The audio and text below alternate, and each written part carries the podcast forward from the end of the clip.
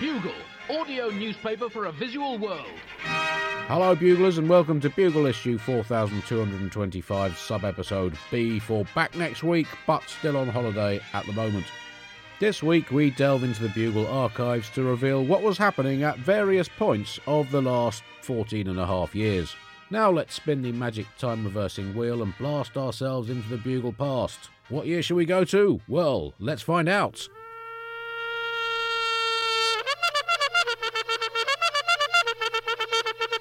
2009. Top story this week. I'm not telling you what it is. Ow! Ow! Okay, I'll tell you. Just please don't ever do that again. Torture. Look, you got all the answers that you wanted, but I have lost all respect for you and I may have been radicalised. Well, that's right. We have been away for a few weeks, and in this time, torture has reared its unpleasantly intimidating head again. When we left to go on break, everyone seemed to have agreed that torture was something that was confined to America's extremely recent past. But that complicated situation has now somehow managed to get even complicateder. First, the US government said they don't torture. Then they redefined what torture was and reminded us that they never did that thing they don't do. Then they admitted that they had waterboarded, but argued that it wasn't torture, and besides, they'd only done it three times. Then everyone else said that waterboarding was in fact torture, especially due to the fact that we'd executed Japanese soldiers for doing exactly that to Allied troops during the Second World War. Then there was an awkward silence. Then people stared at their shoes and someone coughed. Then, in the last week or so, a number of key developments happened. First, it turns out that when they'd said they'd only water, waterboarded three times. What they actually meant to say was around 400 times. Now, that sounds bad, but let's be fair. Those numbers are actually very close together if you remove all the numbers between them. so, or just the two noughts on the end of the 400. Then it's only I'm one saying. difference. So let's let's bear that context in mind before we judge them. And two noughts add up to noughts, John. No one's going to argue with that. now, Khalid Sheikh Mohammed was waterboarded 183 times in one month alone. That's a lot of waterboarding. I don't know what your point of reference with a lot of waterboarding is. For me, that seems like a lot, Andy. That, and let's make this absolutely clear. Khalid Sheikh Mohammed is, to put it mildly, a gigantic asshole. but doing anything 183 times in one month is a lot, especially if it's something you don't like to do to people. that is, that's six times a day. I'm not sure I do anything six times a day. I, I, breathe and I swear, and I see those two as being basically the same. They're both life sustaining. Obama had turned over the uh, Bush administration ruling that waterboarding legally did not constitute torture, but was in fact merely inquisitive horseplay, I believe is the uh, legal uh, definition. Uh, that's a ruling, of course, by the Bush regime. Split world opinion into the Bush regime and the world, essentially. uh, this Khalid Sheikh Mohammed story does raise the age old quandary from moral philosophy, John. Is it worse to waterboard one person 183 times or 183 people once each? Well, you just blew my mind. I guess the logic being of, of waterboarding Khalid Sheikh Mohammed 183 times in a month is that if the fear of drowning didn't crack him, which it clearly didn't, the sight of his fingers going all wrinkly would have been just too much to bear. it does really bring into question exactly how effective this supposedly effective form of information gathering is. Because also, we waterboard our soldiers to help them build up an immunity to potential torture. But I doubt we do it to them 183 times. So will he not have developed an immunity during this? He's basically biologically part dolphin now, but the only dolphin in existence who is also a gigantic asshole. Well, this is I'm not a, I'm not a huge fan of Khalid Sheikh Mohammed, John. I have to say, I think yeah, he's just too much of a terrorist for my liking, yeah. uh, by quite a large distance. But the thing with torturing, with waterboarding 183 times, it's like anything, John. When it becomes routine, the magic has to wear off. you know, after the first 10 or 12 goes, he'd probably just started thinking, oh, great, a free shower. How much damage can this do? And in fact, would that make it okay under human rights le- legislation if you actually cleaned your terror suspect and washed his hair with a fruit scented shampoo whilst waterboarding him? I don't know, call Geneva if it bothers you, buglers.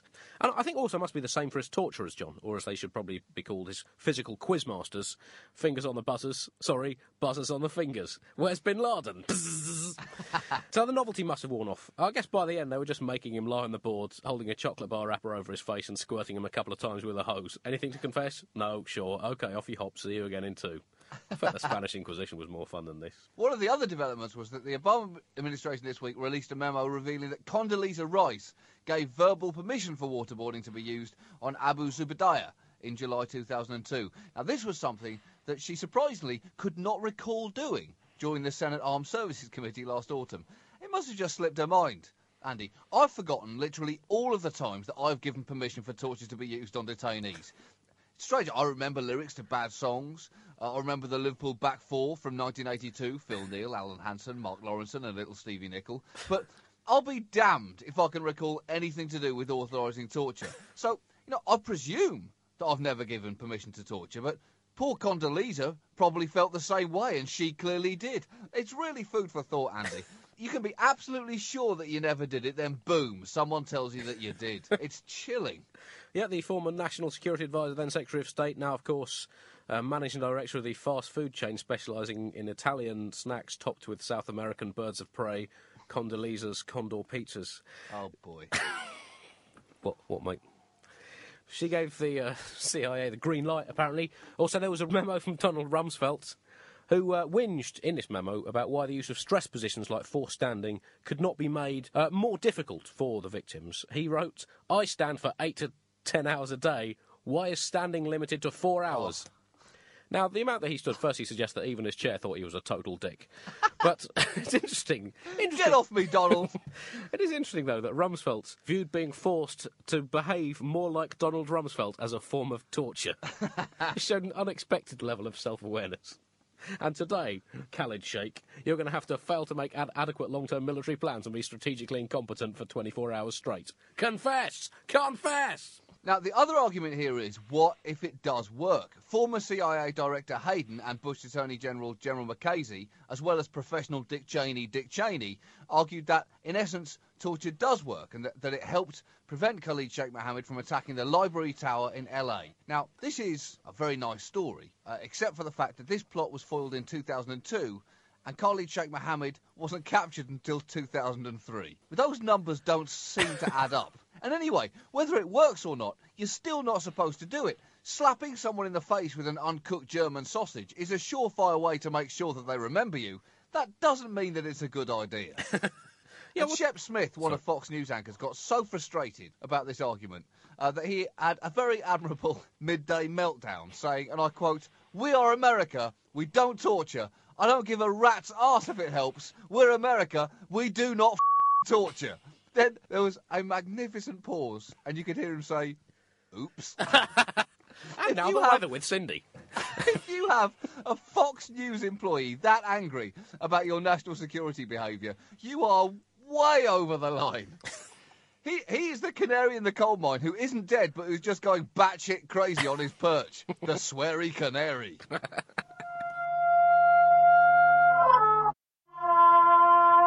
2011. Middle East update the forgotten countries. Andy, the international news has been dominated by Libya all this week due to the fact that we, as NATO, have been trying to bomb some freedom into it. And it, it's been all Gaddafi said this, Gaddafi said that, Gaddafi did this to his civilian population with that. And it's all definitely newsworthy, no one's denying that. It's just that there are other countries in the Middle East that we're not giving our physical or indeed mental attention to that are also deserving of being discussed. What about the plucky countries that no one's really talking about? the forgotten Middle East, if you will. Your Israels, your Syrias, your United Arab Emirates. what are those crazy little bastards up to? Well, let's take a look. Israel! Jews news! Israel is currently spending its days shitting itself at the moment over the situation all around it, which is not very different at all from how it's been spending its last half a century. But there was even more instability than usual coming out of the oh, come on, you promised land this week. Justin Bieber, the floppy haired, asexual object of affection for teenage girls around the world, was visiting Israel this week and unwittingly stumbled into something of a diplomatic snafu. He was scheduled to have a meeting with Israeli Prime Minister Benjamin Netanyahu, but it was called off at the last minute, with both sides differing on why. Now, before we delve much further into this story, Andy, let's not gloss over what's a very important fact. Let's not bury the lead here, which is that before it was cancelled, Benjamin Netanyahu was scheduled to have a meeting with Justin Bieber.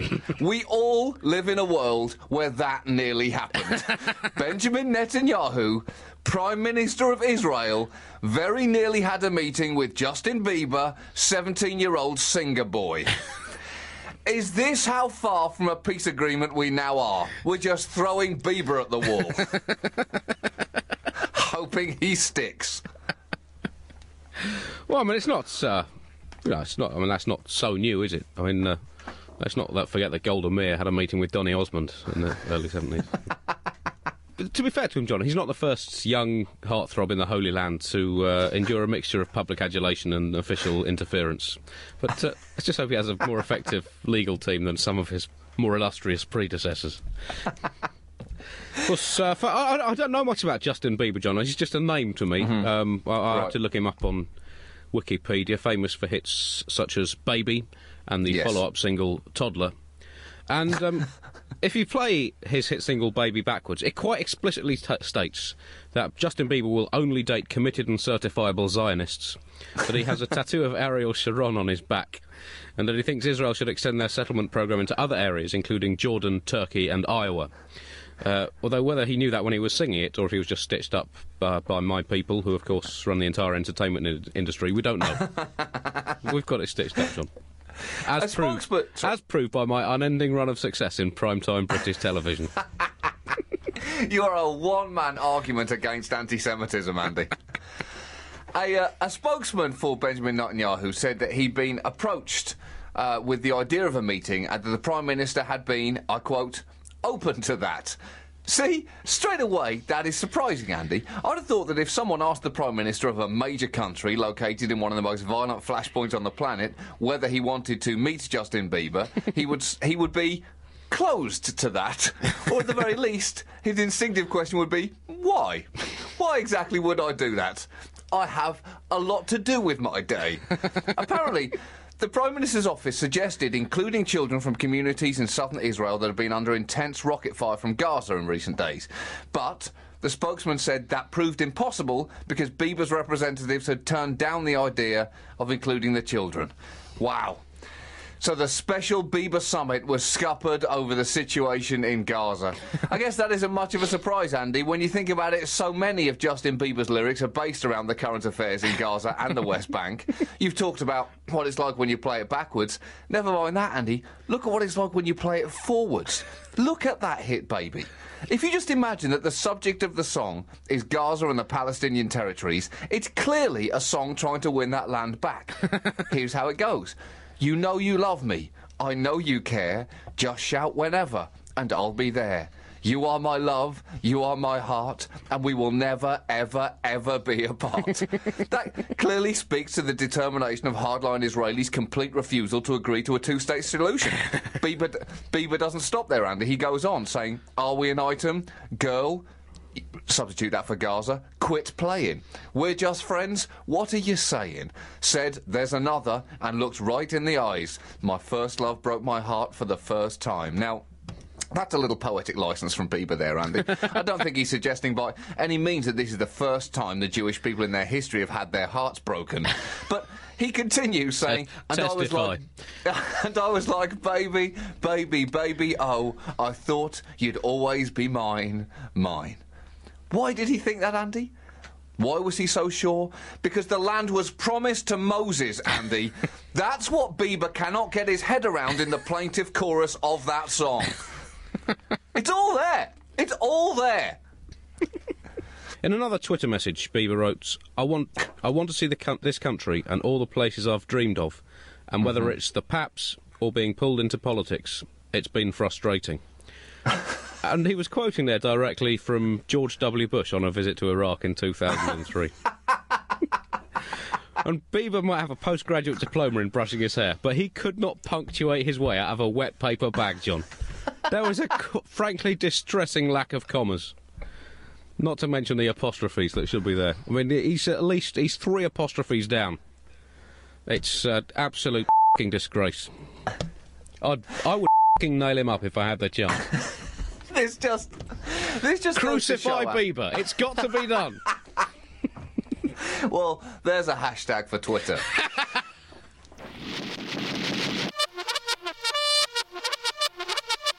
Two thousand and eighteen. The Windrush story has been uh, been quite quite spectacular, um, uh, and uh, we've basically been trying to send people back to the West Indies who arrived in Britain uh, sort of between 1948 and 1970, and I think it, is, it was all part of the subtext of the Brexit vote that we had this very vaguely worded referendum: should we leave the EU or remain in the EU? And what, what when, in the leave box, the subtext that you couldn't see on the ballot paper was, and become even more of a heartless fucking cunt than we were before. So, um, it's, and uh, there's a glorious bureaucratic angle on this, um, in uh, which um, the, uh, the government has basically been um, for some years now. There've been kind of various clod-brained supermarket economy, ham-fisted attempts to deport people who've lived in in, the, in Britain, not just for weeks, not just for months, not just for years, not even for decades, but for d- decades, several decades. Um, and Despite being in the UK legally, we've threatened them with deportation. We've denied them access to health service treatment, benefits, and pensions, and stripped them of their jobs. And there is no finer way uh, to apologise for the injustices of empire that we perpetrated on other people than by treating them like total shit. So it's um, a strange time for, uh, for, for Britain. I believe there's some Indigenous Australians who are trying to get something going with the first fleet generation as well. Saying, Sorry, mate, you don't have the paperwork. Move on. You can't just yell Terra Nullius at my face. Move on, buddy. Keep on heading out. I love how Britain just thinks they can send people back like it's food at a restaurant, just saying, I'm full. We've got to send them back there. That's no Oh, good. We are far more tolerant of food in restaurants. Have you seen that? kind of shit we eat. Tom, Tom, Tom, Scottish restaurants. I mean, has, I mean, th- basically, you could have a murder scene on a plate and people would just lap it up. No, no, no, no, no. It needs to be deep fried first. See, a deep, deep fried murder scene, or as it's also known, haggis. There we go. Boom, a little uh, Scottish food joke. So, um, uh, Aditi, uh, of course, uh, a- as an as an Indian, um, y- you have been uh, you're the lucky recipient of the wisdom of empire. Over. I'm still waiting for the thank you card, but. uh, I think one of my favorite things about being a part of the Commonwealth was that our wealth was yours and your wealth was yours. just looking it after for you. Isn't it? Uh, though, you know, I have to say, I think that this, it's almost like the douchebaggery is like, it's generational. Because uh, now it's, as, as an Indian, I don't think I can move anywhere in England without someone very well meaning, very well intentioned being like, oh my God, you're from India, but your English is really good. when did you learn? And I'm like, how do you not know this? You shoved the language down our throat for 200 years. I'm like, this is this a thing that the British culture in general has such a short, like a collective short-term memory, so tiny that halfway through colonization they forgot why. Like they were like, why are we making y'all slaves? How come? Where's the taxing money coming from? Like, And that's when we spread cricket to everyone, just to uh, make sense of the whole schmozzle. So, um, Though But- I have, I have to say this, I, I think one of my favorite drawbacks of colonialism has been the fact that uh, you all shove the language down our throats. So now, whenever like someone's racially abusing us, we know exactly what they're saying. but the thing is, they never know what we're saying because we're.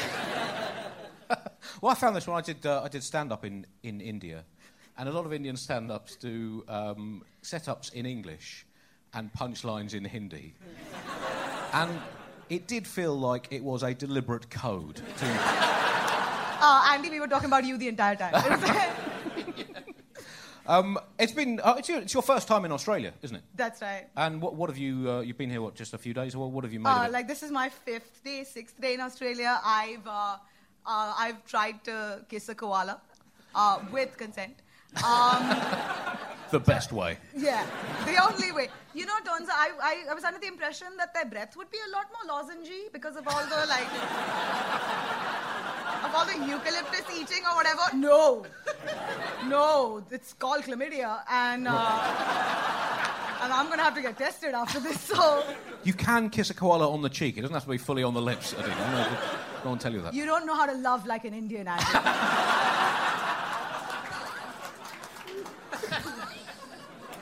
I think, I think my wife said that in her wedding speech.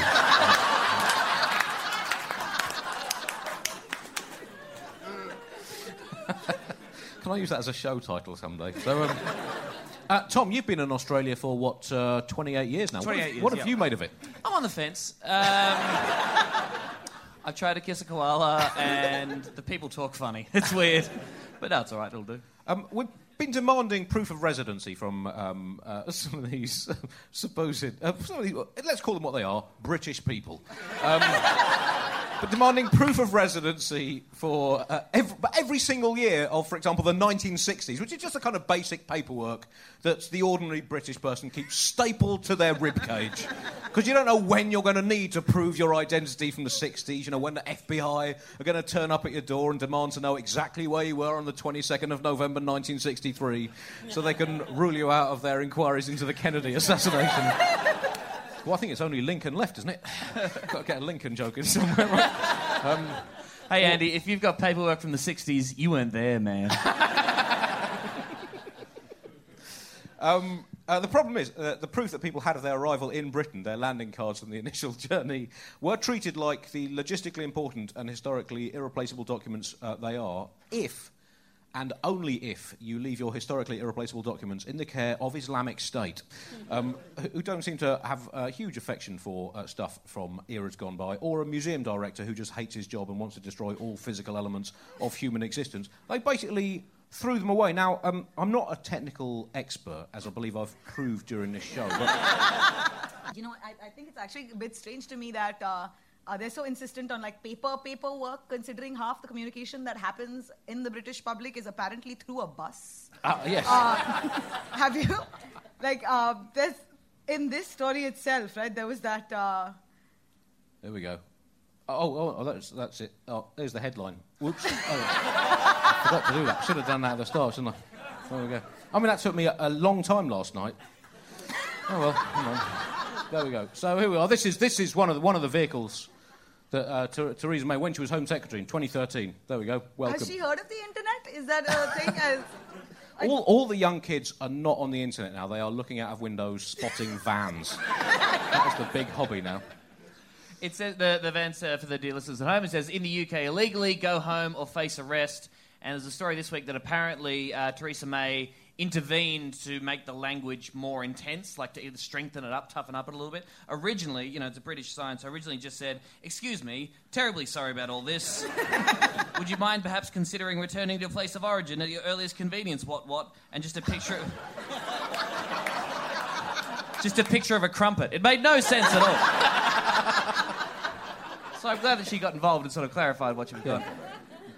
So with the traffic in London, I mean that's that is really only going to reach about eight people at a bus stop.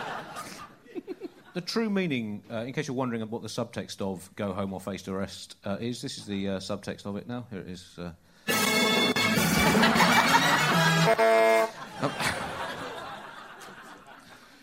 You're making me homesick. Classic British double bird.